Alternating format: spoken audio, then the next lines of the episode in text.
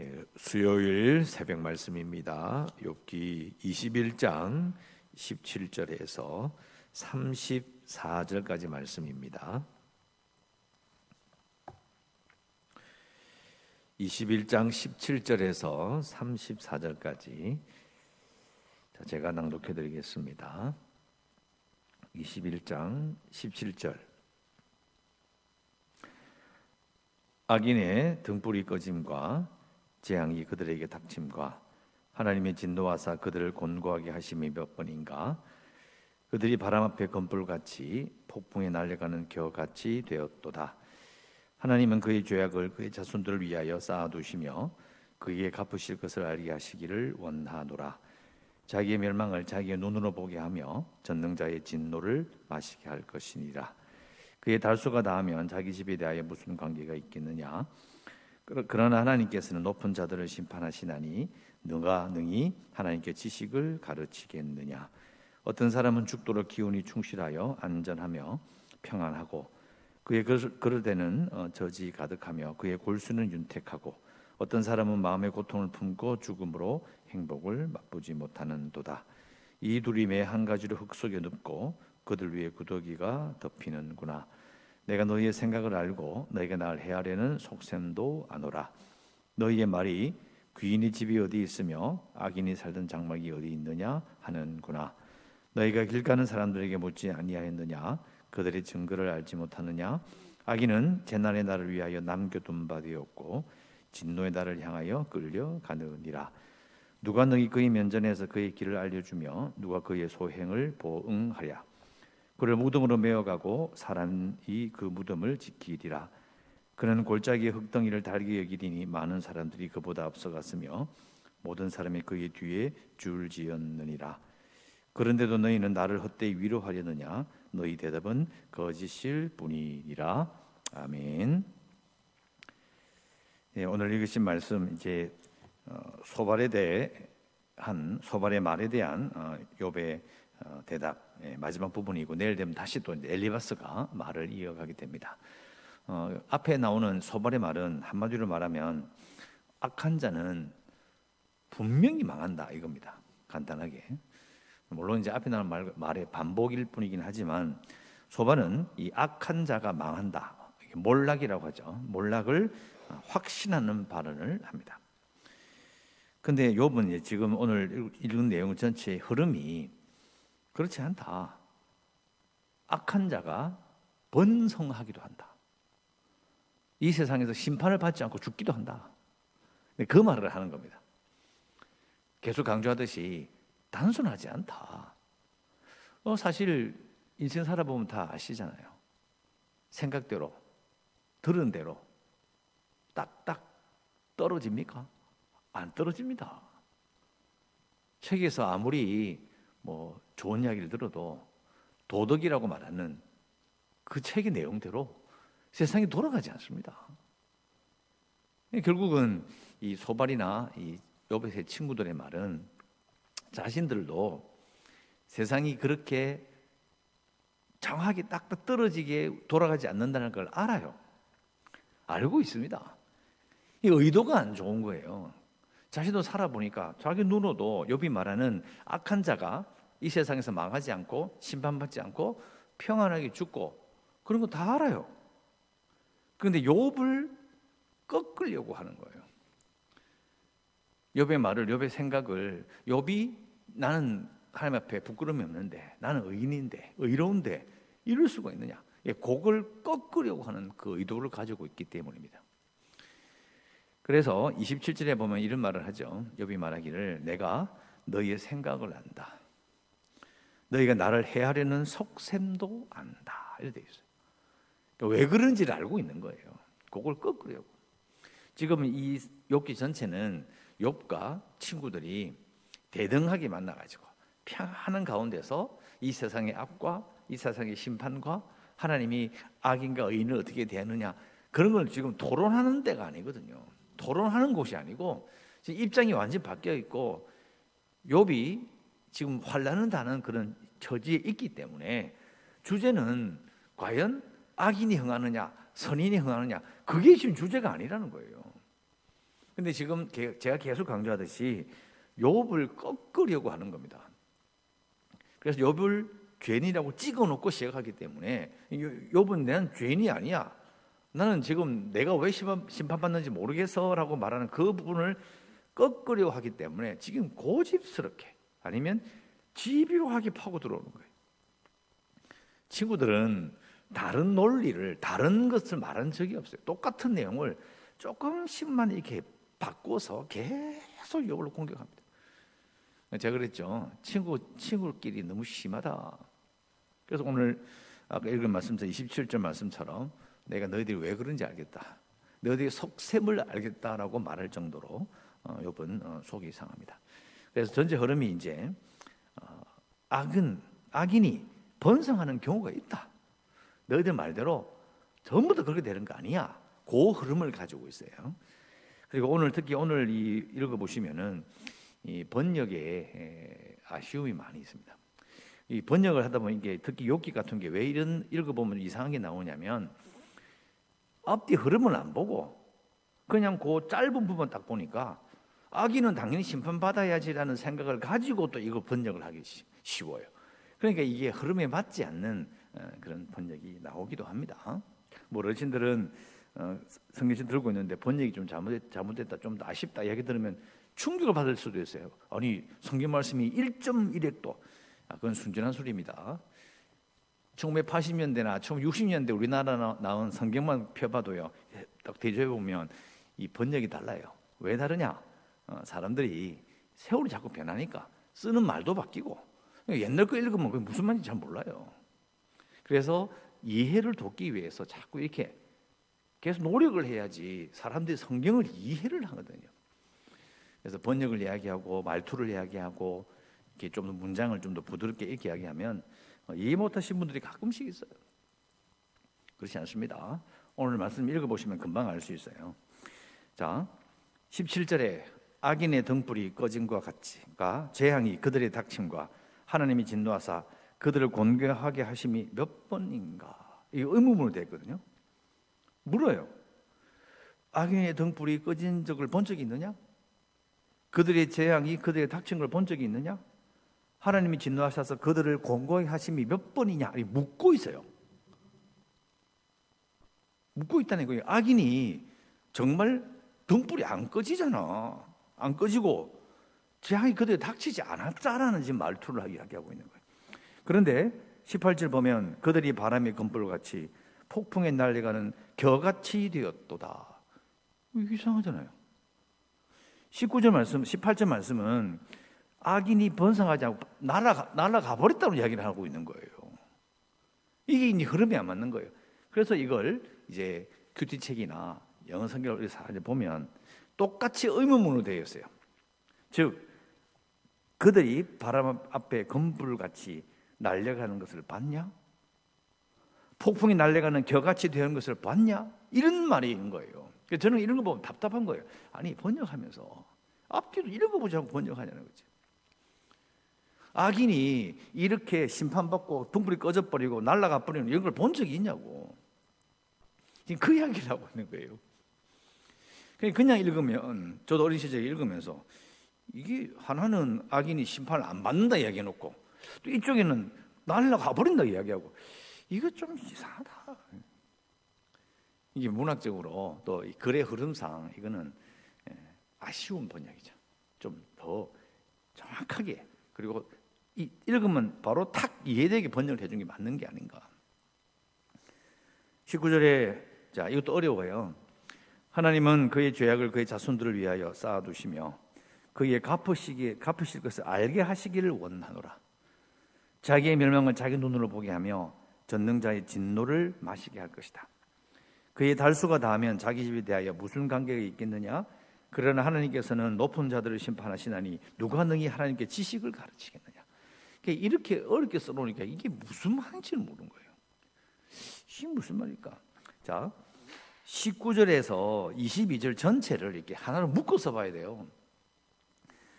여기 나오는 그의 달수가 닿으면 자기 집에 대하여 무슨 관계가 있겠느냐. 그러니까 이게 말이 풀었으면 이 말이죠. 악인이 달수가 나면 즉 살 만큼 살고 죽으면 그의 집은 어찌 됐든 무슨 상관이 있냐는 거예요. 왜? 아기는 심판 안 받고 자기는 죽어서 가버렸어. 그럼 뭐, 뭐가 되냐는 거예요. 또 그 아기의 후손이 망하든 망하지 않든 그 본인은 아무 상관이 없잖아요. 왜? 자기가 죽은 다음에 자식들이 무슨 일을 겪는지 자기가 그 영향을 받아요. 그러니까 악인이 심판을 안 받고 죽어버리고 아무런 걱정 없이 세상 떠난 일이 있지 않냐는 거예요. 어떻게 할 거냐는 거예요. 그 말입니다. 근데 우리가 말하는 것은 바로 19절, 20절을 말한다는 거예요. 현실에서는 악인이 그 나쁜 짓을 해도 자기는 편안하게 죽고 그 자식들이 무슨 문제가 있느냐. 근데 우리는 생각하기를 하나님이 그들의 죄악을 그 자손들을 위해 쌓아두시고 그에게 갚으시고 19절, 20절 자기의 멸망을 자기 눈으로 보게 하기며 전능자의 진노를 마시게 할 것이니라 이야기 한들 무슨 소용이 있냐는 거예요. 아기는 잘 살다가 죽어보고 남아있는 후손들이 어찌됐든 그게 무슨 상관이야. 이런 말이 되는 거예요. 그러면서 중요한 이야기랍니다. 22절 그러나 하나님께서는 늙은 높은 자들을 심판하신다니 누가 하나님께 지식을 가르치겠느냐. 이게 밑도 끝도 없는 말처럼 느껴지는 거죠. 이상하다. 이게 무슨 말일까?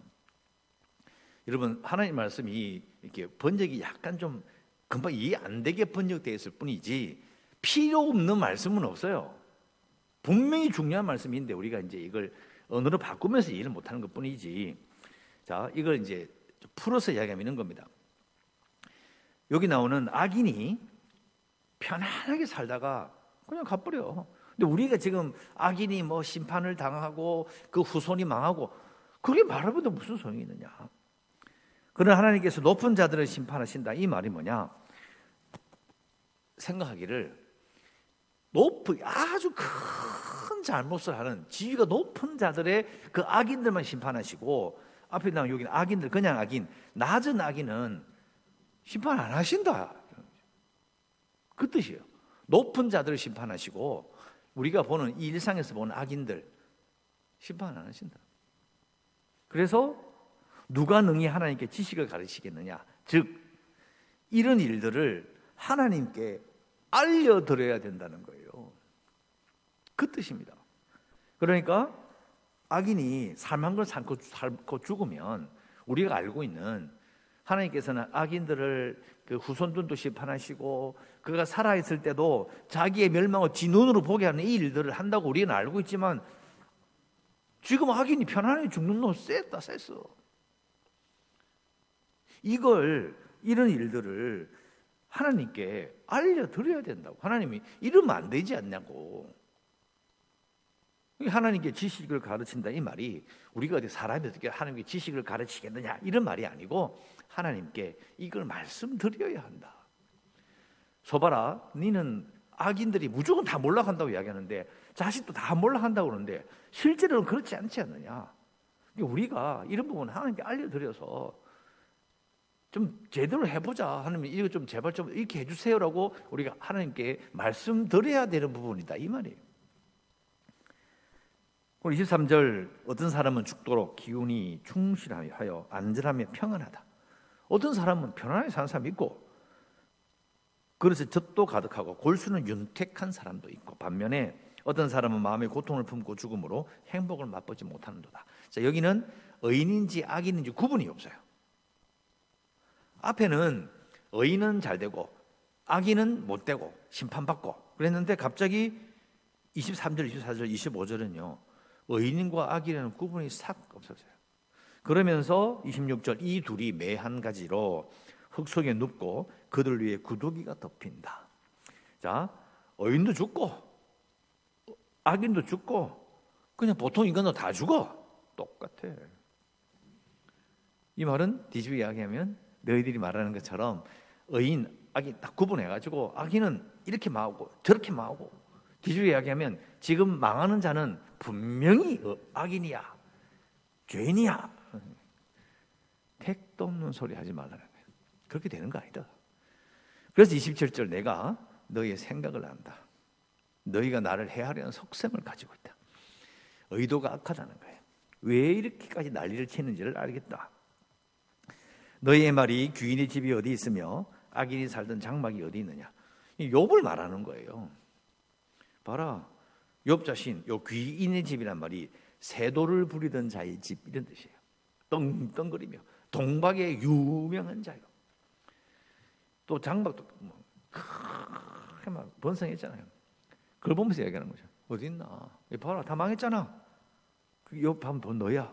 네가 망했잖아. 그 말을 하는 거예요. 그 말을 자기가 들었다는 거죠. 그 속셈을 내가 알겠구나. 29절 너희가 길 가는 사람들에게 묻지 아니했느냐? 그들의 증거를 알지 못하였느냐? 이 앞에 나오는 이야기들을 지나는 사람들에게 물어봐라. 악인이 잘 되지 못 되지 물어봐라. 잘 되는 자도 있고 못 되는 자도 있고. 그럼 악인은 무조건 망한다. 이런 거 아니지 않느냐? 다 알고 있다. 심지어 30절 악인은 재난의 날을 위하여 남겨둔 바 되었고 진노의 날을 향하여 끌려간다.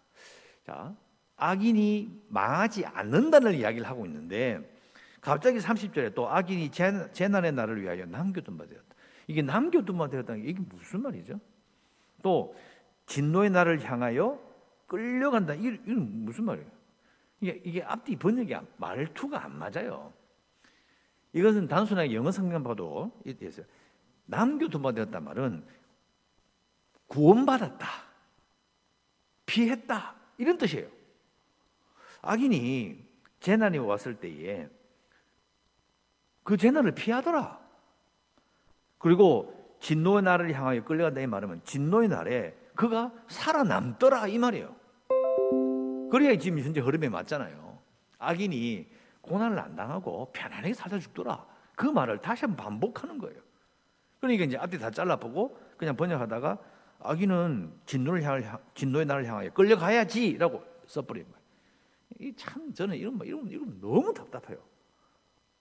한글로 그냥 읽어도 이거는 뭐 이게 왜 이 말이 왜 나오지? 안 맞아요. 또 31절도 마찬가지예요. 누가 능히 그의 면전에서 그의 길을 알려주며 누가 그의 소행을 보응하랴. 그의 과거를 폭로해서 자기가 이걸 틀렸다라고 말할 사람이 있냐는 거예요. 없어요. 왜요? 우리도 살다 보면 그렇잖아요. 이게 부딪히기도 하고 또 남에게 안 좋은 소리 해서 불편하니까 냅두지. 누구에게 당신 이거 틀렸어요. 이거 잘못했잖아. 말할 사람 별로 없어요. 누가 그걸 이야기하겠어요? 골치 아픈데. 이게 분명히 잘못됐는데. 불러서 아니 어제에 어제 나한테 A라고 이야기했는데 오늘 왜 B라고 이야기하러 말하면요. 그 사람하고 싸워요. 왜? 그 사람이 이야기하잖아요. 내가 언제 그랬어? 그럼 끝이에요. 그게 그냥 단순히 그런 문제가 아니라 정말 나쁜 짓을 했던 사람이라고 해서 그걸 이렇게 지적해 버리면요. 그 뒷감당을 어떻게 해? 그러니까 입 싹 다물고 뭐라고 이야기합니까? 그냥 가만히 있는 거예요. 아무도 그의 면전에서 그의 잘못을 말해줄 사람이 없고 말할 수 말할 사람이 없고 누가 그 소행을 보호하겠느냐? 그걸 어떻게 할 방법이 없다는 거예요. 징계할 수도 없고 가서 내가 때릴 수도 없고 뭐 어떻게 할 거예요? 방법이 없어. 또 32절 더 기가 막힌 말이 나오죠. 오히려 그를 무덤으로 메어가고 사람이 그 무덤을 지킨다. 이 말은 악인이 죽은 다음에 장례를 잘 해주는 거예요. 그를 무덤에 메어간다니까 장례를 치러주고 무덤을 지킨다는 말은 예, 그 장례지를 치를 무덤을 이렇게 잘 준비를. 33절 그는 골짜기에 흙덩이를 달게 여리니 그는 이제 죽은 악인이 골짜기에 흙덩이를 달게 여긴다. 아주 문학적인 표현이죠. 이 말은 골짜기의 흙마저도 그러니까 무덤의 흙마저도 아주 부드러운 좋은 흙을 싹 덮어주고 많은 사람들이 그보다 앞서갔으며 모든 사람이 그의 뒤에 줄지어 있다. 예, 그의 뒤에 줄지어 있다 이 말은 뭐냐면 조문객들이 와가지고 줄을 지어서 그 악인의 죽음을 조문한다는 게. 이 기가 막히는다 이 말이에요. 악인인데 죽었는데 죽고 나서라도 아저 참 죽었으니까 하는 말이지. 그 진짜 나쁜 놈이야. 이런 말도 안 하고 조문하러 간다는 거예요. 그 후손들에게 아 상심이 많으시겠습니다. 그걸 말하는 거죠. 지금 철저하게 욥은 악인이 이 세상에서 하나님의 심판을 받고 그 후손도 잘 못 된다라는 일반적인 생각들을 철저하게 깨부시는 거예요. 한마디로 그렇게 되더나 안 되더라 이거 이야기죠.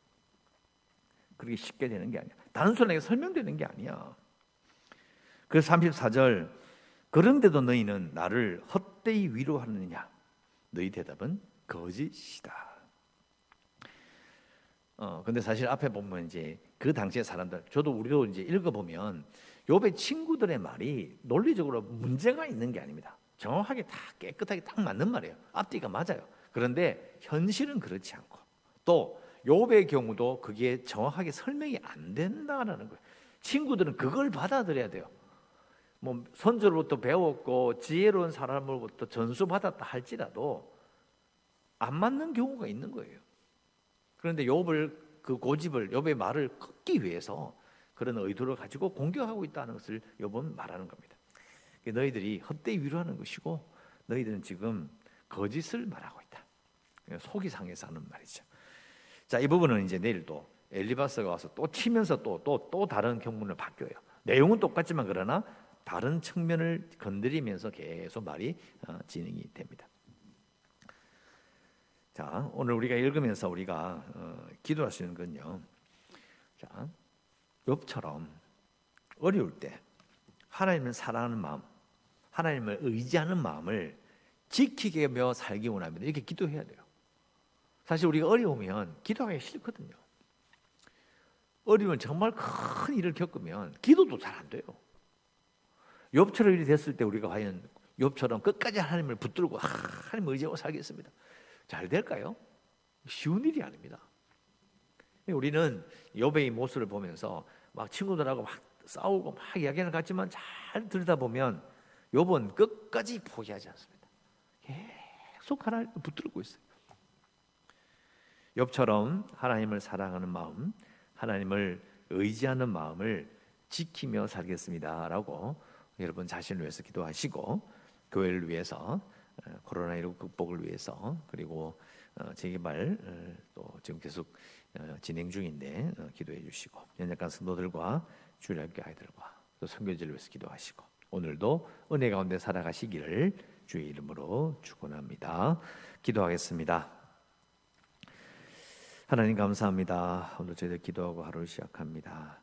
참으로 저희들 욥처럼 하나님을 사랑하는 마음을 가지고 하나님을 의지하는 마음을 가지고 아무리 어려워도 그 마음을 잃어버리지 않으며 지키며 사는 자 되길 원합니다. 오늘도 코로나로 말미암아 온 세상이 참으로 몸살을 앓고 있는데 잘 극복해 나가게 하시고 아프거나 어려움 있는 일들이 줄어들게 해 주시고 우리 성도들도 오늘 하루 안전하게 하루의 삶을 잘 감당케 하옵소서 예수님의 이름으로 기도드리옵나이다. 아멘.